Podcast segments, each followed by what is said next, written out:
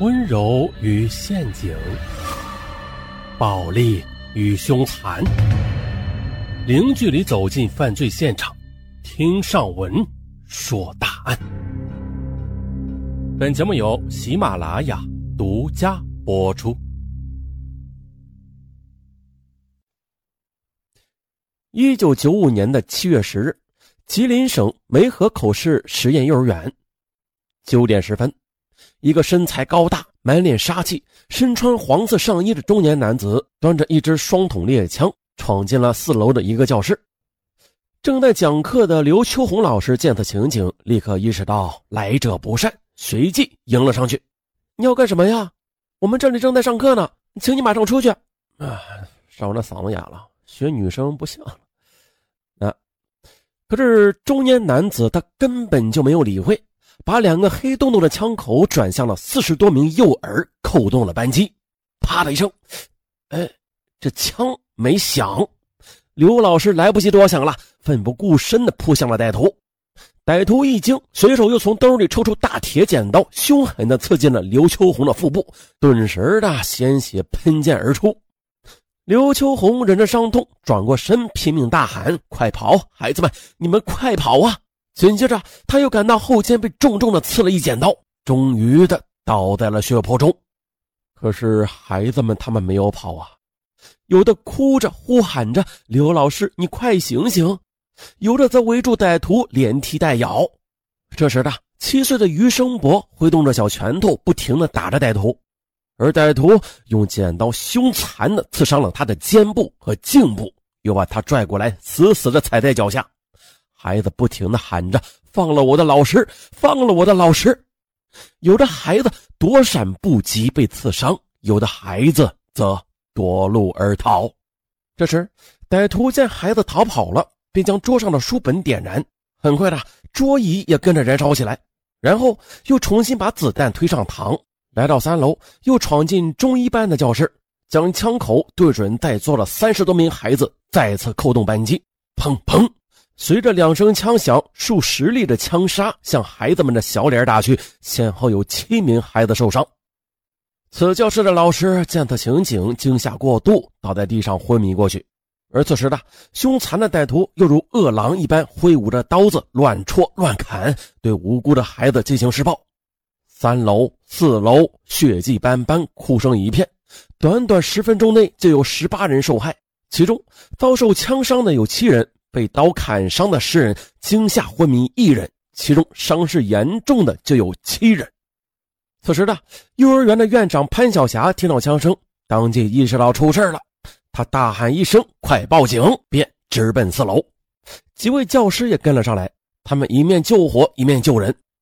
当把伤者从楼上往楼下转移，途经3楼时，歹徒发现了他们，立即举枪向楼道口射击，企图阻止他们运送伤者下楼。教师们冒着危险把第一批孩子和刘秋红转移到1楼，而此时的歹徒仍然在楼上继续作恶。到了9时20分呢，也就是案发后的10分钟，赶巧了，梅河口市的公安局经侦科的刘玉堂、王海涛2名警察乘车外出办案。就在途经该幼儿园门前时，见一位女教师冲过来拦住汽车：“快，幼儿园楼内有歹徒开枪杀人！”这刘王2人跳下车，一面吩咐人打电话报案，一边拔出手枪冲进了楼内。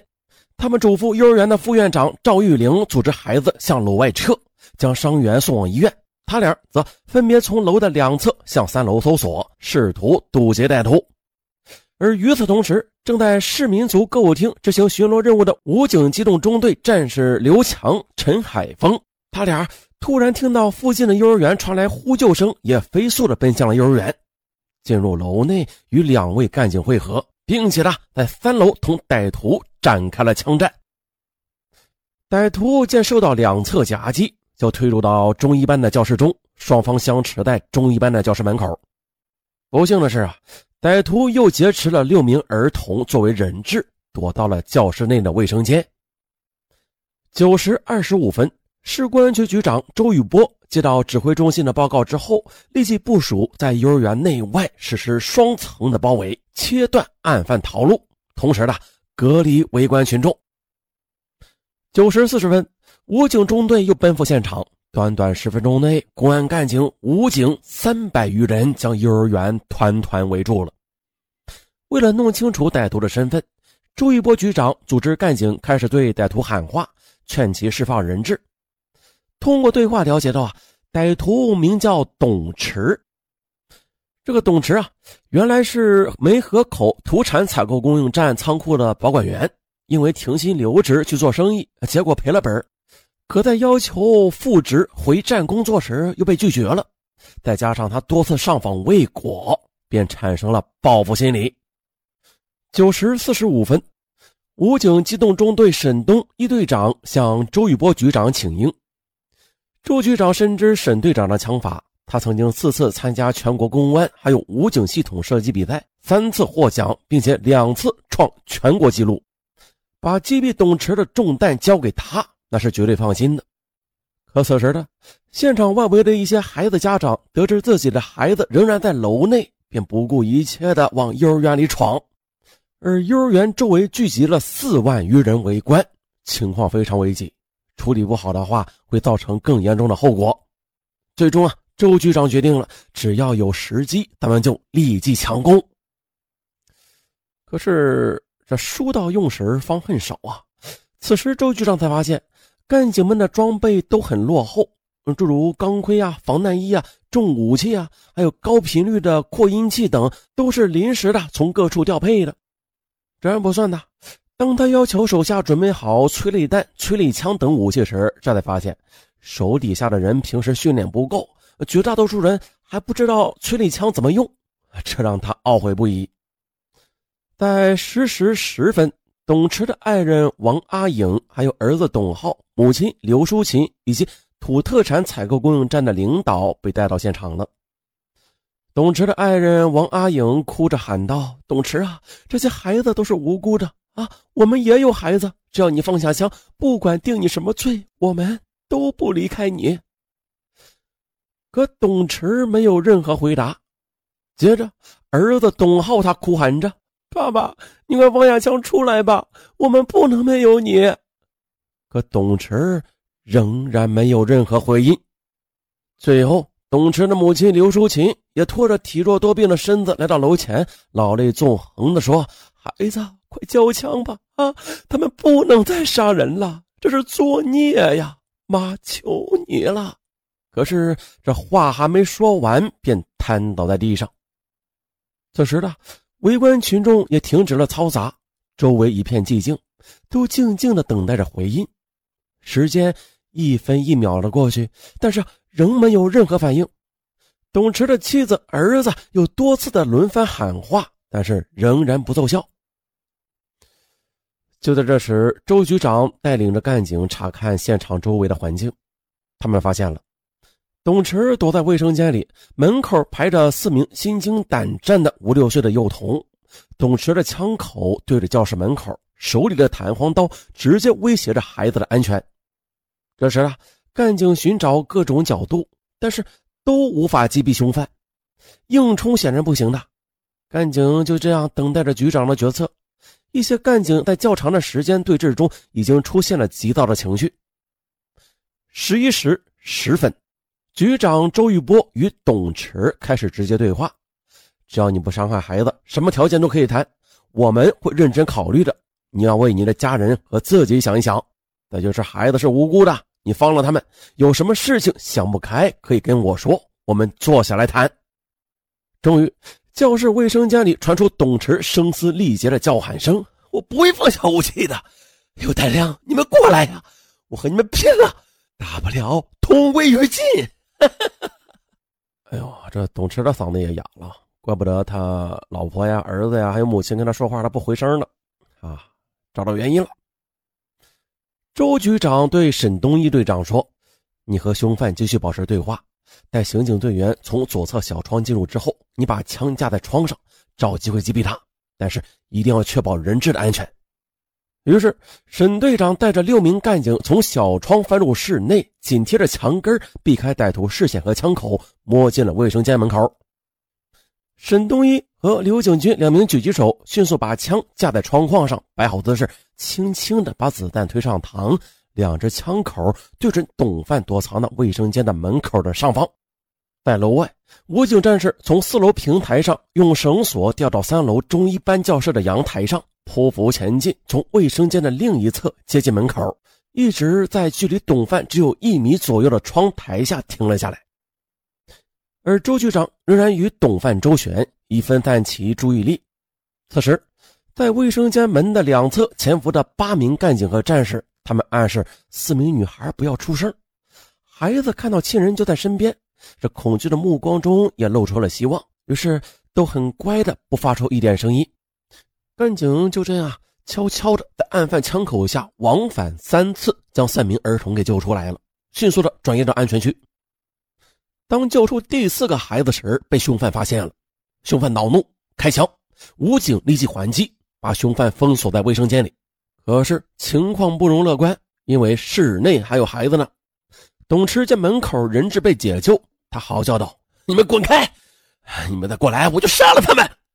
这时呢，室内传来另外2个孩子的哭声。董范把2个孩子推到面前，用刀逼住。干警们解救孩子那是更加困难了。此时呢，已经是11时20分了，再有10分钟，机关、工厂、商店上班的人员就要下班了，那围观的群众就会急剧增多。300余名干警要对付案犯，还有对4万围观群众布防警戒线，实在感到力不从心。周局长心想，这人质被一个个救出，歹徒逐渐失去谈判的砝码，逼急了会狗急跳墙。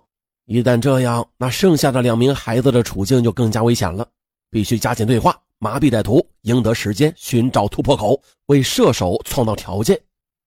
可是现在唯有自己能够引起董范的重视，但是像刚才那样谈是不行了。看来呢，只有解除自己的武装，这才能达到转移董范注意力的目的。想到此处，周局长再次对沈队长说：“待会儿我上前去，面对面的跟他对话，你把握住机会，只要董范一露头，你就给我打。注意了，千万别伤着孩子。”沈队长知道，周局长这次是冒着生命危险了。如果一旦射击之后没有击中要害，那歹徒必将对人质进行报复。如果射击迟了，周局长的生命还难以保障。他暗暗地告诫自己，不要紧张，一定要成功。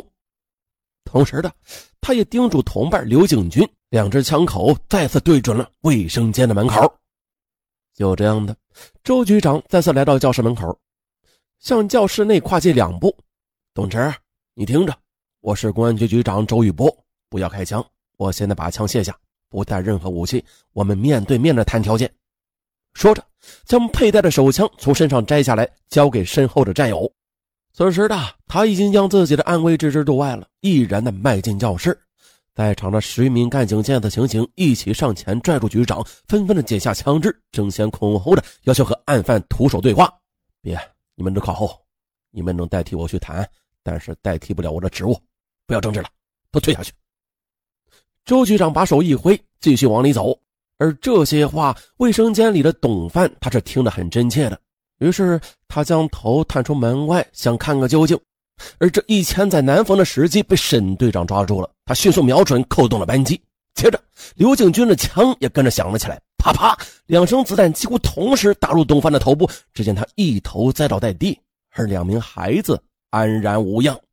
到此，人质全部获救，参战干警、武警战士无一伤亡。此处应该有掌声。案后的专案组走访调查了董范的单位领导、同事、亲友。初步查实，董池在梅河口土产采购公用站工作期间呢，因为转干、调资和提职等问题对单位领导很有意见，并且矛盾日益加深。2年前呢，董范停职留薪，经商赔了钱，于是在1994年的年底要求回单位复职工作，遭到领导拒绝。